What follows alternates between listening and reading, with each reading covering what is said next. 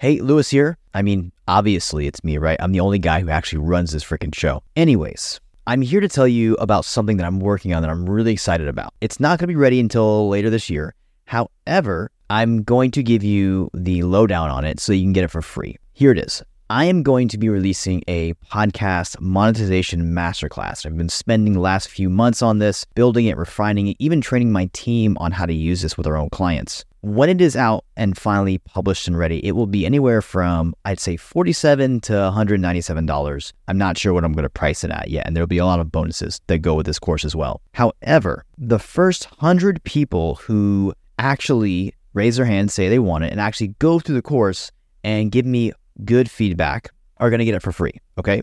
So if you want to be one of those 100 people, there will be a link to a page where you can sign up and add your name to it and your email. And then I will send you the 1.0 version of this course when it is out. All right. You'll be one of the first 100 people. Once I hit 100 people, I am shutting it off and it will be a paid product and that will be it. All right. So make sure if you want this course for free, be one of those 100 people because that is the only way you will be able to get it for free. All right. That is it. Now back to this episode. All right. What is up, everybody, party people? Um, if you're the type of person who has ever struggled with coming up with content like I constantly do, um, or you have a hard time creating content for the right person, not just anybody, but the right person who's going to come and buy your products or buy buy your services, invest in your consulting or your coaching, um, whatever you're selling, then this is the podcast for you. Because we're going to go over three specific places you can go to find better content or find better prompts or ideas to help you come up with the co- content. Okay, um, but at the at the very very uh, onset, the first thing I want to do is first of all train your mindset around podcast content creation. So I always like to think about this, and I teach our students in the podcast launch formula, our, our mentorship program as well. The same thing. It's like if you're struggling with content, then you need to figure out what is the end goal you want to get them to. So reverse engineer the action you want to take first. You want them to take first, and then you can come up with the content that's going to support that mission, okay? So, for example, if I want people to go to our say if I want them to go to our podcast launch formula program, because I just mentioned it, right? If I wanted you to go to that, then I would actually create content around the problems that most people in that program face and then how we solve that stuff. It's, um, and, and I've had a lot of great teachers about who've taught me this stuff, so I'm by no means saying this is my own method or my own methodology, but this is just what I've learned from my coaching, uh, my own mentors and coaches, and that is you always want to start off with the with the the end goal first and then you reverse engineer again how that is what content is going to support getting people to that place. So again if you have a program say if you've got a, coaching program that's maybe you know eight weeks long and it's like two to five thousand um, dollars you're going to want to talk about the problems that you solve in that thing or in that place all right so for me one of the things i always do before we get into the um, before we get into the actual websites that i came on here thinking i'm going to share with you um, this came to mind. This is actually more valuable than that.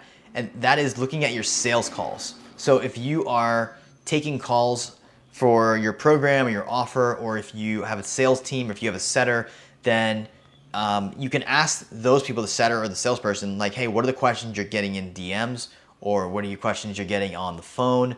Um, what are the biggest recurring things, right? And you may have already done this, but I think I challenge you to go back and to recircle and do this over and over and over again, like once or twice a month.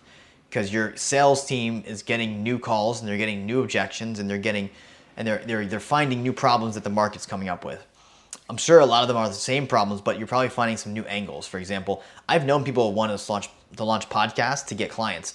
What I didn't know up until a little while ago was that they part of some of them want to do it because they're afraid their ad account's going to get shut down, or they they're they're they're well aware that they're they are a as one of my mentors called it, a one-legged stool, and you do not want to be a one-legged marketing stool because um, if that one leg goes, you're screwed. So, um, going back to what we were saying here with the content, start with the end in mind. You obviously need to figure out where you want to send them, like what's the call to action before you actually engineer the content. Now, if you're struggling with the content, or if you're saying, Luis, I understand where I want to send them, but I have no like new, fresh ideas and nothing I've, I can think of is getting me excited about podcasting. So that's a big thing, right? Like, if you're gonna come up here and create content, then it's gotta be freaking exciting. Like you've gotta like it. This is something you you may love it creating content, or you may not like it. If you're like me, I'm kind of like in love with it sometimes, and other times I, I want to break up with, with creating content. Um, so uh, uh, one of the first places I would send you to is, is a place called Answer the Public, and this is one of my friends.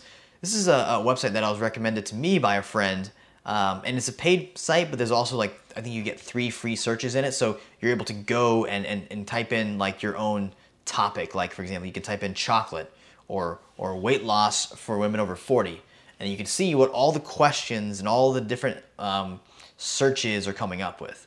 You know, so this is a great tool to use. Um, answerthepublic.com. Um, you literally just type in the topic. Like I would type in like podcasting or, or or launching a podcast, and it would come up with all these different topics of things you potentially could work to talk about. The second one is BuzzSumo. So BuzzSumo is um, it's basically what it does is it finds the content that's performing best on on different platforms like Facebook, Twitter, Pinterest, um, tw- yeah, I already said Twitter, um, and, and search. So that is a great one. I mean, it, it's it's another paid site, so you can pay for the more advanced stuff, but essentially the free stuff will get you will give you some good content to look at and get an idea of like what's what you could potentially do. So that's the second one, which is BuzzSumo, BuzzSumo.com to be specific.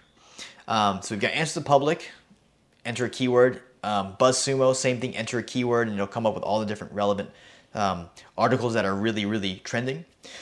The last one, which is my favorite, is uh, Title Generator. So it's title or title-generator.com. And this comes up with like, I think it's like 700 um, website or 700 different titles. So if you are either struggling with content or you're struggling with what titles to put, like if I was citing this podcast, it would be like, um, like let's see here, three ways to um, come up with content. Now, it, what it does is it has these like pre pre-written scripts um, and pre-written kind of title formulas that they use to to to like take your keyword or take your idea and then turn it into a catchy title. But I like to use it for content as well because it gives you some crazy things that more or less you never even thought of of talking about, and it can be something that's going to get people to click. And one of the things we share in the podcast launch formula is is helping or help people with is, is how to like f- do their titles. So we do a lot of title revision, and because because honestly, what I found with our agency clients is that if you have really good titles, then chances are your clicks are going to be up anywhere from 100 to 200 downloads, um, which is big over the long over the long haul, right? If you can get 100 to 200 more people downloading your podcast, that's extremely efficient. Now, 100 200 is, is based off the number of downloads they get. Like these clients are getting anywhere from a from a thousand to 30,000 downloads a month. So if you have less downloads than that, then expect the number to be less, like anywhere from like 10 to 20. Okay, so it depends on the size of your show. But um, if you're getting a thousand downloads to to, to 5,000 downloads, you could probably expect on the low end like 100, maybe 50 to 100 downloads extra, um, with a better title. Meaning the title's got to be really catchy. So title generator, going back to this, gives you really great titles uh, and it also gives you different ways to frame your content and, and angle your content. So I love this site. Let's see how many it gives me. It's given me 150. If I keep scrolling, yeah, I'm up to 300. Yeah, it, it gives you a lot. Let's just let's just put it leave it at that, right? I'm up to like what two, 300. Yeah, it gives you 300 options of titles. But there's these titles can also give you ideas for what kind of content to give or to, to, to share. So, um, BuzzSumo, Title Generator, and AnswerThePublic.com, all really good sites. They will be linked below.